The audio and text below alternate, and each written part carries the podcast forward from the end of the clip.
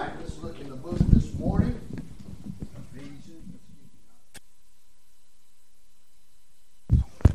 All right, Exodus, Exodus chapter number three. Exodus chapter number three. That's good singing, amen. I'm glad that God does have us in His hands. I'm glad He's watching out for us, amen.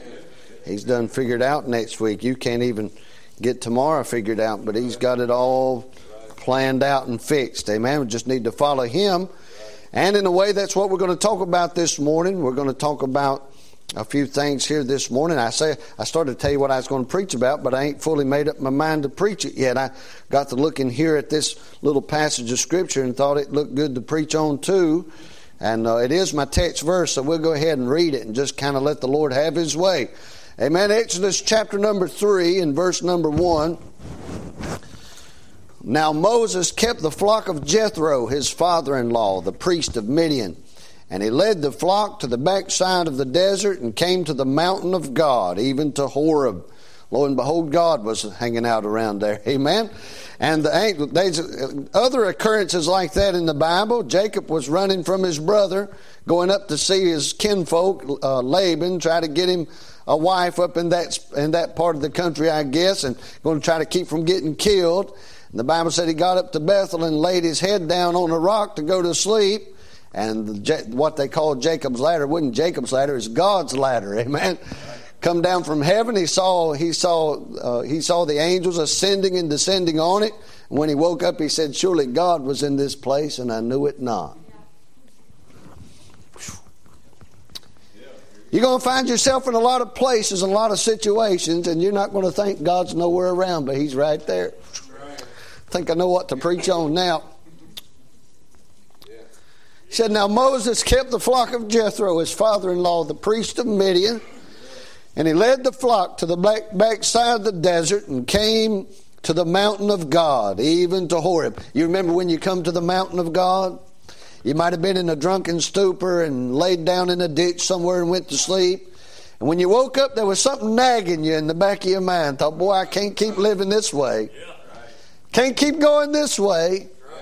Might have been tied to some old addiction or some old woman or some old man or some old lifestyle that was dragging you down to hell. And you woke up one day and there was a nagging feeling in the back of your mind saying, Boy, I can't live this way no more. You see, you don't know it, but you done come upon the mountain of God. And he was sitting there going, You don't want to live this way no more. You don't want to live this way no more. I'm glad God will talk to us, amen. Some of you, God waited till you was 50 years old, 60 years old. I don't know how old you was when you got saved, but God waited a long time to talk to you. Maybe you was hard-headed, I don't know. And then some of us He met when we was about five years old because we was easy to be led back then. Boy, when I got 15, I wasn't easy to be led. But one morning I come to church and was sitting on the center row down there on the middle middle set of aisles at White Plains Baptist Church. And I was at White Plains Baptist Church and I was at Mount Airy, North Carolina, but in the grand scheme of things, I was sitting at the foot of the mountain of God. Amen. He come down and talked to me that morning. Amen. Surely God was in this place and I knew it not. I don't think Moses knew where he was. He was just going about his life. Amen. Tending the sheep of Jethro. This old life we get in a rut and we find ourselves a job somewhere or we create some job for ourselves and we think we're just living life and God is right there. I preached you a sermon about, I guess about four or five years ago, maybe six years ago, called He's, God is Still Under the Oak. And one morning, one morning Jethro was over there. I mean, not Jethro. Midian was over there, and uh, and he was he was uh, threshing his wheat by the wine press. It seems like I've said a name wrong or something there, but then Gideon was. I said Midian, didn't I? That's a wrong character. Amen. But Gideon, he was he was uh, threshing wheat over by his uh, over by his wine press, and uh, a voice showed up and said, "Hey, thou mighty man of God." God been sitting there watching him the whole time. And God spoke with him a little while and told him some great things. You know, if you listen to God, He'll tell you some great things about your life. Yeah. Amen. You're worried every day about all the filth and rottenness and foolishness and unfairness that's going on in your life, but you're listening to the wrong sources. You're listening to yourself or you're listening to the devil. Get quiet a little while and let God tell you a little bit about your life. Amen. Such an one as Him surely can divine. Amen. Amen. But he heard a voice, and then that, and then the Lord showed up and began to talk to him about some things. And then the Lord disappeared. And he, Gideon began to think and began to ponder about some things, and a voice showed up over there under the oak. God was still sitting there watching him. He couldn't see him no more, but God was still sitting there watching him. Amen. Well, God helped me when I got saved. God helped me in that revival when His presence was made known to me, and God really helped me, and God really dealt with me, but I've been cold since then. Well, God's still with you. God's still there. I'll never leave you, and I'll never forsake you. That's the promise of God. That's the promise of God right there. He said he led the flock of uh, to the backside of the desert and came to the mountain of God, even to Horeb. You got to climb that mountain a couple times in your life. I preached you a message about that several years back as well. You got to climb that mountain. Amen. It's rough. Looks rough. Looks rough. If you go over there in the Middle East, you go, boy, you don't have to go to the Middle East. You can go right up here in the Appalachian Mountains. I said Appalachian. Not Latian, Appalachian. That, that's not what it is. It's the Appalachian Mountains. Amen. If you want to know the name of it, ask somebody that lived there. Amen. But at any rate, you could get, stand down at the bottom of one of them mountains and look up. You're like, boy, a fella be hard pressed to get up there. Yeah. Yeah. But there's a trail. Yeah. Amen. You know what you got to do to find the trail to the peak of a mountain? You got to get on there. You got to start walking. Amen. Uh, you get into some of them places, you begin to look up through the jagged rocks and all them trees and hollers and draws and all that stuff. You think, man, that be some rough terrain. But you just start walking and see if you don't get to the top. You'll find a way, amen. A lot of Christians never get to the top of the mountain because they ain't walking. They're sitting on the rear end at the foot of the mountain thinking God's going to drag them up the mountain. God ain't going to drag you up the mountain. He'll meet with you. He'll talk with you at the bottom of the mountain if that's where you want to stay. But God wants to bring you to the top. And see, there's a lot of difference here. God got, got a hold of Moses right here at the foot of the mountain, I suppose. I don't get, you might take some goats to the top of a mountain and graze them, but you don't graze sheep on the top of a mountain. Not that, not the kind we're talking about here. God made him down at the bottom and said, Now you go on down to Egypt and you get my people. See, there was a long there was a long period of time between the time that God met Moses at the bottom of the mountain and the time he went through a lot of difficulties. He had to go through a lot of difficulties and a lot of time before he ever got back to the top of that mountain. See, sometimes we, we know God, but we know him through a through a, a, shadow, through a veil, through a glass darkly, the Bible says. There'll be some things for you to learn along the way, but I guarantee you it's worth learning. Hey man, there's going to be hardships. Don't let these preachers tell you that the Christian life is all about ease and a bed of roses. There's going to be some hardships to go through along the way, but it's worth going through. The first time you find yourself on the mountaintop and God walks by you and He might hide your face so you can stand it a little bit, but He'll let you see the hinder parts of His glory. One of these days He'll redeem our body and let us see Him face to face. Amen. There'll be times of hardship, there'll be times of glory as well. Look what it says here in the verse said, And the angel of the Lord appeared unto him in a flame of fire out of the midst of a bush. And he looked, and behold, the bush burned with fire, and the bush was not consumed. Herein is a marvelous thing. Moses said, I will now turn aside and see this great sight. That's what I would have said too. Amen. I think I'll stop and look at this a while. You and me walking around in this South Georgia swamp, we'll stop and look at an armadillo. we'll stop and look at anything, won't we? Uh, this walk by a burning bush and it's burning. The leaves ain't ain't crackling and the, the limbs ain't falling apart. Well, you might want to stop and look at that. One night, me and Brother Spike was out at, at uh, one of the, this uh, hunting club up here, up on the highway, and we're walking through the middle of the night, pitch dark, and walking down this little trail. We wanted to see what was what was there. We hadn't been there very many times, so we were checking it out on foot. And as we are walking along the trail there, they uh, this noise began to uh, to parallel our our little trail there. He was walking. We'd walk a little ways, and he'd look walk a little ways, whatever it was, and we'd walk a little further, and it would walk a little further, and we began to get interested. It sounded like a giant bear. What it sounded like to us. It sounded like it walking through. We thought it was Bigfoot. So we thought we'd stop and listen a little while. And as we stopped and listened, it stopped and then it started walking again. It was walking towards us. And this thing coming through the woods and the weeds and it's pitch dark. And so I had my flashlight, but you don't use your flashlight all the time. You'll ruin your night vision. But I began to turn my light on there, and I began to point it towards the woods there, and this thing's coming through the woods at us. And finally, it broke the edge of the weed line there and walked out. It was a little old armadillo, about like that. But, but that thing got our attention long enough to get us to stop and look and see what it was. Really wasn't nothing to be worried about except for them things that's nasty. But it was something to look at, amen? And the Bible says here Moses said, I will now turn aside and see this great sight, why the bush is not burned. Hey, if something looks unusual, the Lord probably in it. The Lord's probably in it, amen? Now, how could America do all the things she's done and, and not be completely destroyed? Well, that's easy. The Lord's got to be in it. You say, well, the Lord, uh, we, I've heard preachers say a lot of th- stuff, and, and some preachers say, well, you know, if the Lord doesn't judge America, he owes Sodom and Gomorrah an apology. God don't owe nobody an apology for nothing. Amen?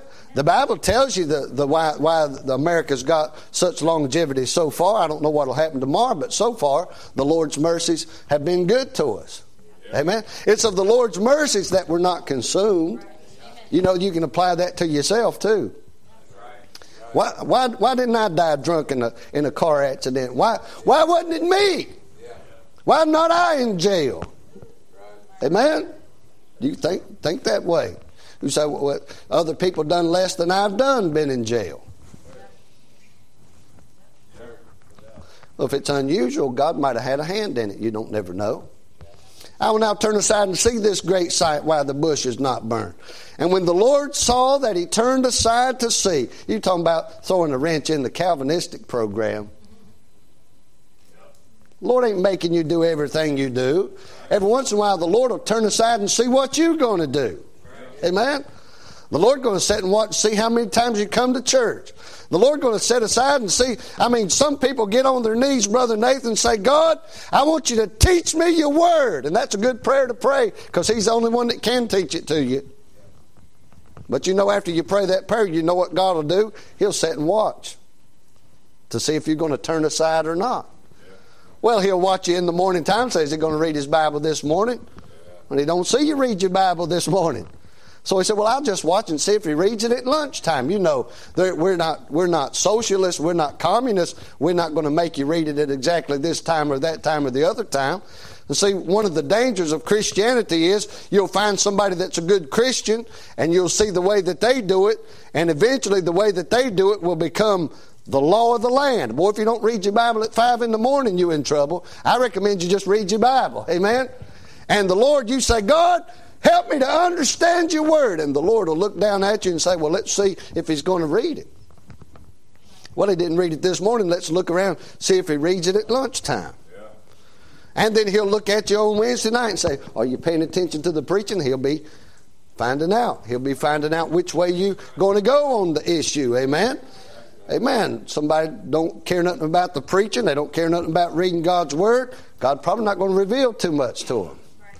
But he says here, when the Lord saw that he turned aside to see, God called unto him out of the midst of the bush and said, Moses, Moses. And he said, Here am I. That's what you're supposed to say when God calls.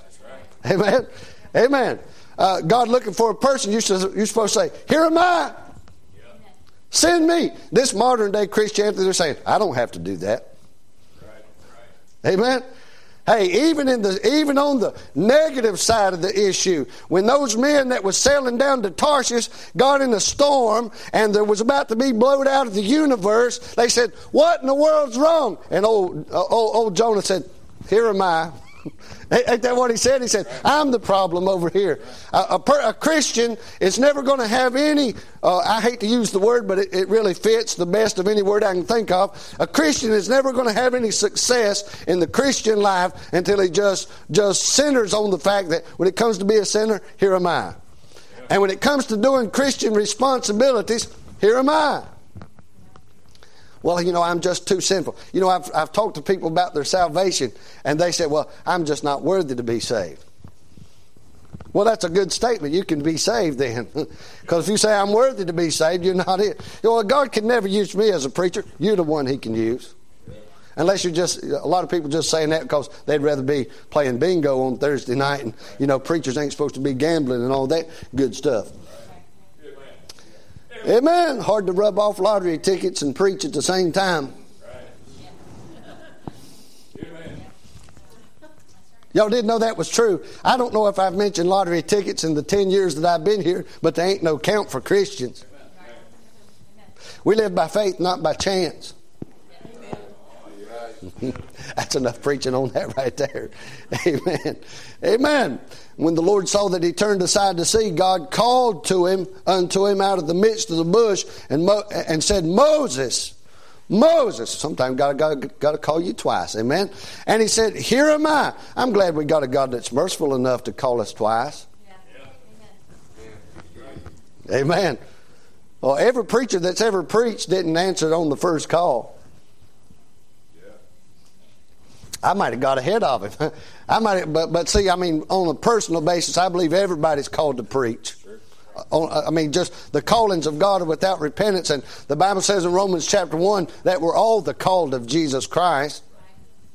So I believe that in a great way. Uh, but a lot of times we do get ahead of his calling, amen. They some folks been saved 15 minutes and called to preach. I think you ought to be worried about some other things first. Amen. But at any rate, that being that that being said, Moses, Moses, and he said, "Here am I." Listen, God tugs on your heart this morning and says you ought to be serving Him. Why don't you just say, "Here am I. Send me." Here am I, send me. If God says you ought to be, you're not doing this right, you ought to be doing this right, you ought to say, hey, God, here am I. Yeah. Amen. If God says, I want you to live a good moral life, I want you to do the I want you to study God's principles and find out God's will for your life and do that. If God said that to you, I'd say, Here am I, Lord. Here am I, Lord. God says to you sometime, so you feel it down in your heart already. The, the singer's singing or the preacher's preaching, and you get overwhelmed with this idea that this is absolutely right and something's going on. Just God say, say amen, boy. And you say, mm. don't swallow it, say, amen. Just open your mouth and let it come out, amen. And before you know it, you'll be praising the Lord. Praise is comely. Praise becomes a Christian. You say amen every once in a while. You don't have to lose your mind like you had a ball game, but it wouldn't hurt nothing once in a while. Amen.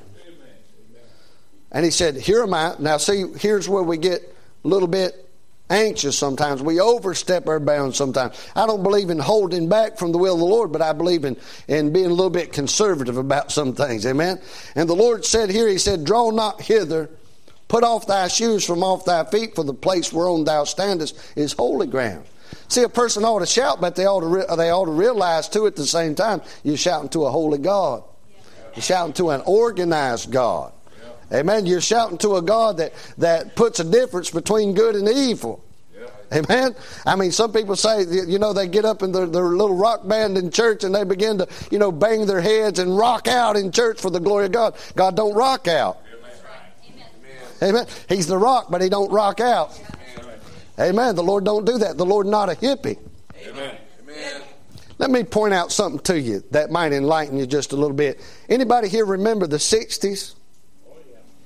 You remember that certain sect of people called the hippies? Mm, the beatniks and then the hippies and they're going to do everything their way and they're not they don't want to do it like mom and dad done it we're our own generation man we're groovy. We're really Americans and we're patriots, but we don't want to do it the same way everybody else does it. We just want to have a good time, man. And you could take a fella from 1930 or 1940 or in a lot of cases of the 1950s and 60s itself, and you could put one of them hippies right there beside him, and there'd be no denying who he was and what he was and what he stood for. Everybody got me right there? Now you go in churches on Sunday morning and you got these hippies up on the platform with their guitars and their drums and all this stuff, and they're doing exactly the way they want to. And the hippies have moved from the 60s at Woodstock to the 2000s in the church pulpit. Now listen, since the 60s to this time, the divorce rate has skyrocketed. Huh? The venereal disease uh, statistics have skyrocketed. Abortion has skyrocketed. Now that's what the hippies done to the country. Just imagine what the hippies are going to do to the church. It ain't going to be pretty. People are going to be coming to church and getting entertained. They ain't going to be coming to church and getting saved.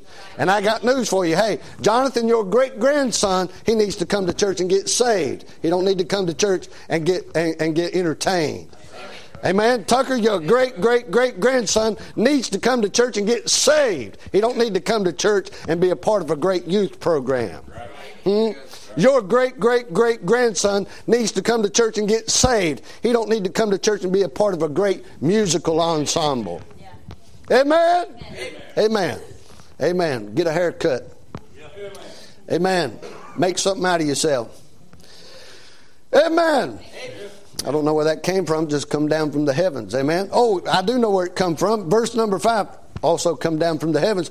Draw not hither, put off the shoes from off thy feet, for the place whereon thou standest is holy ground. Have you ever been to this holy ground? Have you ever been to this burning bush? That's what I want to. I had in mind to preach it to you about holiness out of this very same passage, but I just want to ask you this morning: Have you ever been to that burning bush, that great sight?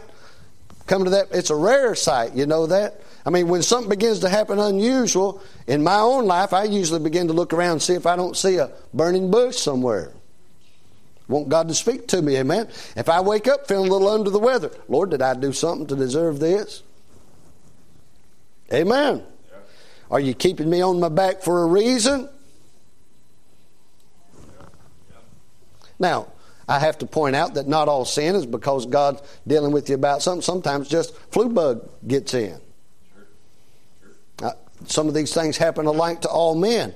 But what I'm talking about here is Moses noticed a great sight, a rare sight, and he moved in to see what it was all about. And God said, Hey, he called him by name. Moses said, Here I am, I'm ready to hear. But he said, Don't draw near too close here. Kick your shoes off. This is holy ground. Amen? Now, not many people ever get to see a burning bush in their life. If you live in a place now where you can get to the place where God can talk to you, you're really in a rare place in this day and time. I thank God we live in a country that got a lot of churches, a lot of people's preaching the gospel. But did you know that from time to time, even though most people in Folkston claim to be saved, from time to time you'll get around somebody, even where there's a church on every corner, they say, I never heard that before. If you've ever, if you've been to the place where you've heard the gospel of Jesus Christ and you've heard the blessed old hymns and you've heard somebody preach and spit on you over the first two or three rows, you're really in a blessed place. You really, you've been, you've really been blessed. I mean, who wouldn't want to be Moses? I guess some people wouldn't. But I tell you what, I'd rather be Moses than Pharaoh. Hmm. I wonder if I wonder if Pharaoh's firstborn son saw any of that stuff coming. Why does one man get to be born a son of Joseph or a son of Abraham, and another one gets born the son of Pharaoh and never hears and goes off into apostasy and death and, and torment and judgment and, and plagues and all this other stuff? Amen. You ever think about that? You could very well be born in the darkest part of Africa or the darkest part of South America or the darkest part of Kentucky and never heard anything about the Lord Jesus Christ. Or just, you know, Jesus, man, why don't you get out of my face? You hear of him that way, but Jesus is not a cuss word. Jesus is your Savior. Amen. Jesus is the biggest and the brightest burning bush you ever found in your life. Amen. When you've seen it, I hope you stopped and said, hey, I better check this out. This ain't your average, everyday, ordinary. You know, the men that were out there and they had crucified maybe hundreds.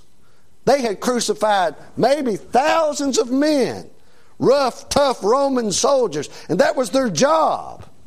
If you know anything about the military, they don't just let any old person do any old job. You're not, you're, you know, you may be sweeping the deck one day, but the next day you're doing your, your, your own good job and you've got an assigned duty. Those men that were assigned to crucify Jesus Christ, that was evidently their job. Because military people, they have an organized, what, what we call today, a military occupational specialty. Those fellows were, were, for lack of a better word, they were the executioners. And those fellows seen a lot of people crucified. but when Jesus Christ showed up, one of them said, Man, surely this is the Son of God. My first question after reading that passage of Scripture was, What do you know about it? you ever thought about that? This is a Roman, pagan, idol worshiping devil, for all we know. And here he runs into this burning bush hanging on the cross and he goes, Man, there's something about this guy. that We done crucified a thousand men out here. This one right here is different.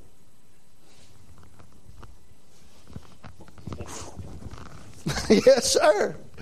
That's what you thought about him too. If you're born again this morning, the first time you ever seen him, you said, "Boy, this is this bothers me." This Bible says he's a rock of offense, and that first introduction to Jesus Christ, that flesh went, Ugh, "I don't need to be. I'm just as good as this guy over here." I'm at least as good as that crazy old preacher, ain't I? Come to find out, I'm not the standard by which you ought to be judged. That man hanging on the cross was, and he'd been judged for your sins. That does something to your conscience. He died for my sins. He, I often say this, and in my flesh, I don't perform it or live up to it. But the, the thoughts of my mind says, I wish he didn't have to die for me. The necessity of my soul says, I'm glad he did. But can you really be glad that somebody else died for you? Hmm? If you committed a crime and they come to your house and knocked on your door, your name is Bob Sr., and you committed the crime and they come to your door and knocked on your door and said, We come for Bob Jr. And they charged him with the crime that you committed and went and gave him the death penalty for it, you think you could live with that? You think you could let him get off the front porch without saying, No, hey, I, you got the wrong man. I'm the one that did that. Could you do that? Could you, in good conscience, let somebody else pay for your crime? The death of Jesus Christ ought to be a conflict inside of your soul. It's part of repentance. Oh, my. Oh, my. What is this burning bush? Did you know you're a brand plucked from the burning? He burns for you. He ble- he bleeds. He said, "I thirst." Why did he say that? Because he's tasting death for every man. That's second death. That's the book of Revelation. That's that's hell. He tasted it for every man. Remember when you turned aside to see that bush? and he said, Kick off your shoes. This is holy ground. You, ooh. Got down on your knees and boy, you done business with God that day. I don't know how much, how often you've done business with Him since that time, but you done business with Him that day, did you? Remember when the tears rolled down? Where'd them tears go? That's something to talk about. That's something to wonder about. But you do remember them. You do remember, and you don't have to. Uh, T- tears are not required for salvation, but I bet the great percentage of you shed a little tear when you got saved. You say, why? Burning bush. Great sight. I will now turn aside and see this great sight, why the bush is not burned. Want to find out about that, amen? Amen. Not many people get to see it, but some folks do. I'm glad I did. I'm glad you did, amen. That's God over there in that bush. The burning bush, listen, the burning bush is where God reveals himself. Listen, folks, I'm glad you're saved. We've already talked about that a little bit. But you know, there's going to have to be a time in your life where God teaches you more about Him. That's what we try to do at church. But did you know that church isn't enough? I'm talking about meeting together in a church house is not enough to sustain your relation, your fellowship with God. I don't want to get relationship and fellowship confused. They, you can use it interchangeably, but you're God's son because you got saved. That's relationship. Now you need some fellowship. You ever walked in the, in the in the living room and seen your wife stand there and go, "Who are you?" Well, what are you doing here? no, you know who she is. Why? How do you know who she is? You talked to her a little while, talked to her about a week, and then y'all got married. Amen. That has happened. Sometimes works out pretty good. Sometimes it don't. Who is this monster that I've that I've shackled myself to. God help you if if marriage is a shackle, but but uh, it is coming up on Valentine's Day. Let me polish you up a little bit, amen. Hey, but you know who she is, don't you? You know who he is, don't you? That's because of fellowship. You ever heard a wife say, "No, my husband wouldn't like that."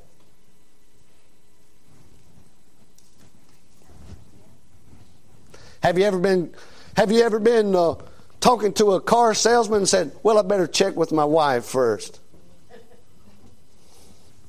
You know why he said that? Because he knows if he comes home with a new car, there's going to be some hell raised. Is that true or not? It's absolutely true. Hmm? You say, how did he? How was he so wise that he knew not to buy that car without giving her a little call? I was just over here looking at the possibility. Hey, I've had that conversation many a time. We've been through some cars since I've been married. Amen. Mm-hmm. Dawn and I was just thinking about this gun, and uh, we really need it for home defense. That's a good excuse, Tommy. That's a good excuse. Amen. They fall for that one for the first three or four times. How much defense do we need? Well, we all need guns. all five of us need to help out if someone were to break in. No, don't do that. One person getting a crossfire and kill one another. Amen. That ain't good. But why does the man go through stuff like that? Why does the woman do stuff like that? Why does my wife, when you fellas are talking about, you fellas, you gals are talking about dinner on the grounds, I know my wife has said more than once, don't put no onions in it, please. You know why she does that? Me and her fellowship with one another. We know what one another likes. We know what one another eats. We know what one another thinks about buying other guns and other cars and four wheelers and Harley Davidsons and pickups and boats and a lot of other stuff. M and M's. We know all that stuff because we fellowship with one another. Do you know God wants to fellowship with you that same way? You know why them hippies get up here with the with uh, all their electric stuff and jam out and call it holiness? But they ain't spent much time talking to God. It's either that or blatant disobedience. It can only be one of those two things, Brother Nathan. It can't be anything else besides that. It, either they're sincere and they just don't know, or they do know and they're just out and out and out hippies, and we're going to do what we want to do. And from the profession of their mouth, I think it's that they're hippies and they're going to do what they want to do. Amen? We're millennials, we're our own people, and you're also retarded. But that's beside the point. That's beside the point. Amen? You pay attention to these burning bushes because it's where God reveals Himself to you. There's going to come a time in your life, you might have been saved for just a few days, you might have been saved a few years. I don't know. I don't know that every one of us haven't walked past a million burning bushes and just didn't look around long enough to see it there.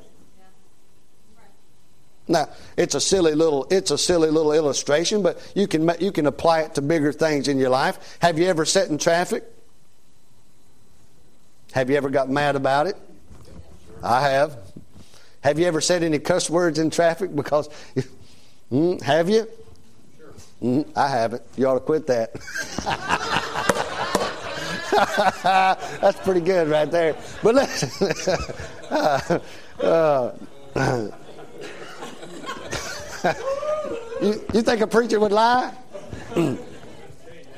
now listen to me here. You ever thought God might have slowed you down there to keep you out of something down the road? That's a possibility he didn't. Now, I'm not, I don't want to be mystical and all this stuff, but it's a possibility sometimes you run into a delay in life that God's going to keep you out of something down the road. Well, uh, I remember as a teenage boy running into some girls that I loved. And uh, all I thought about love was, you know, hair color, waist size, Anybody know anything about biology? You know where I'm coming from there? You thought, man, this is the greatest looking woman. This is the greatest looking. Oh, it's got to be love. No, it ain't love. It's just your stupidity. Mom, I want to go out with this girl. No. I'm 18 years old. You're not going. Oh, well, this is uh, this is upsetting my apple cart here. No, well, see, down the road 15, 20 years, you're going to meet the woman of your dreams. It is getting close to Valentine's Day. The Lord allows things to happen. The Lord sets some burning bushes and it changes your life. Amen. It's where God reveals Himself to you. So you don't see things like that. You know, my mom would call girls up and cuss them out. You stay away from my son. Like, what's wrong with her? She's a bad girl. She sings in the choir at church.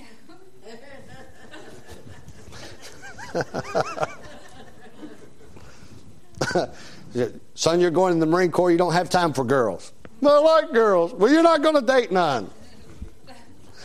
I'm the only 18 year old that can't go on dates.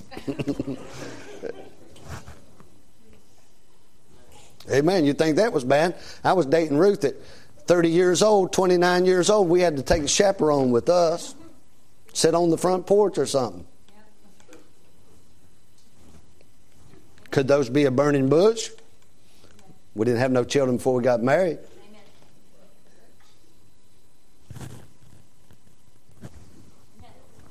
Do you hear that right there?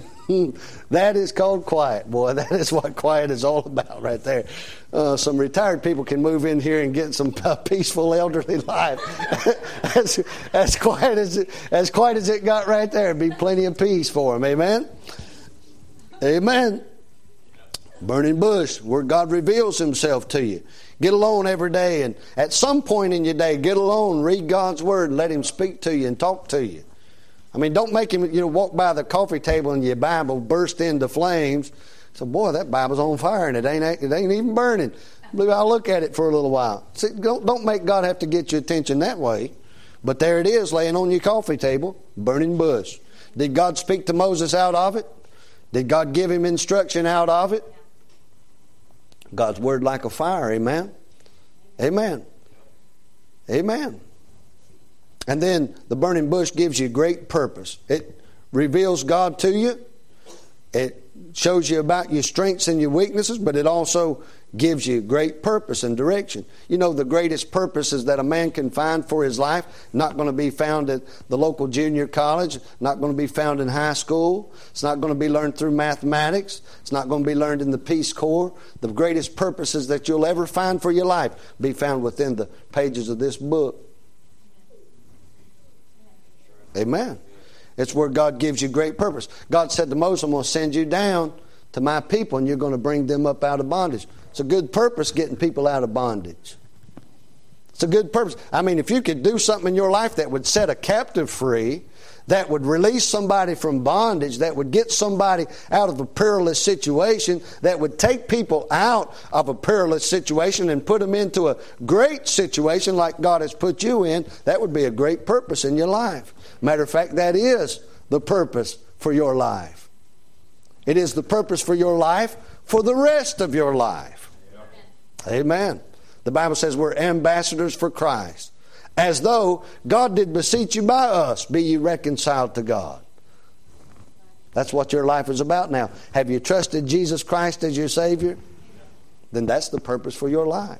And you're, ne- you're never, go- you're never going to get into that purpose. You're never going to have that purpose fulfilled in your life till you slow down in this life you still got to work. You still got to eat. I understand all that stuff. You still got to go out on dates with your wife at least once a year,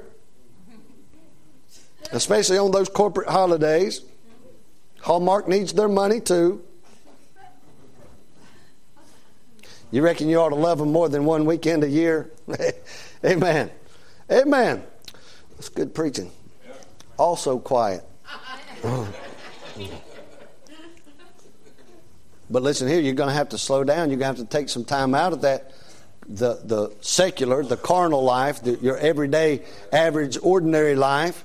You have to perform those tasks. Don't get me wrong, but you're going to have to take some time out of that to live your spiritual life, to learn, to learn of Him, to learn about Him, to learn about others. You need to study the Bible to learn about God. You'll need to study your Bible to learn about one another. One of the greatest things in my life that I've ever learned as a Christian, not the greatest, but one of the greatest things I've ever learned in my life is that all of you folks are just like me. You're just like me.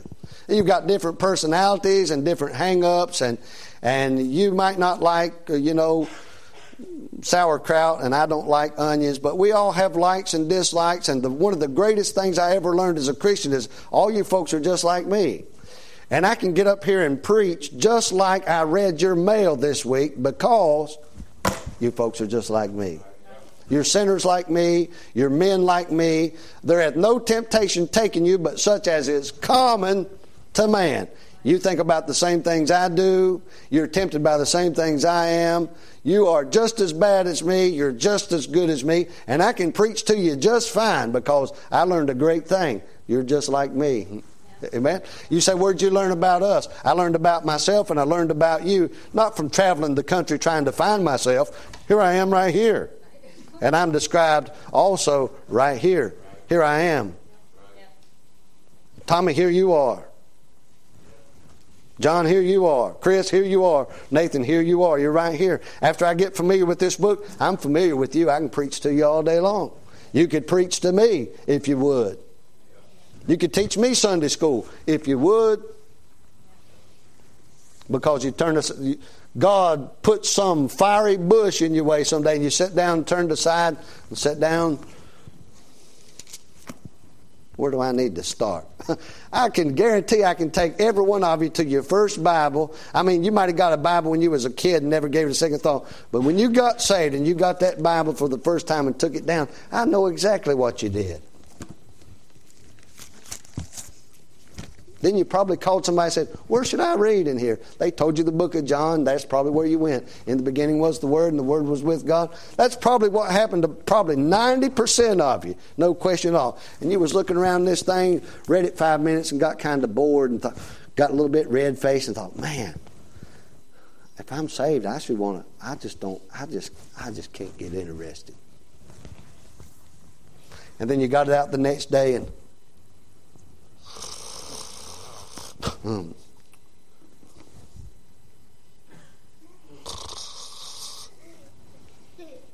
Remember going through that? And then one day you was reading something, you thought about something or prayed about something or said, I wonder about dot, dot, dot. And one day the Lord, as you was reading through, God answered that for you and you was like, oh, wait. Oh, yeah, yeah, yeah, yeah, yeah. Whoo! That's pretty good right there. You've been hooked ever since. You say, why? Because it became a burning bush to you right there. And you begin to see purpose and you begin to see hope. And you begin to see strength and you begin to see healing rather than just a rule book. Has the Bible ever come, become that to you? As soon as it does, it'll burst into flames and it'll go, it'll go, John, John. Here I am. Try to put it up on the shelf and not read it for three or four days. Oh, you can get backslid.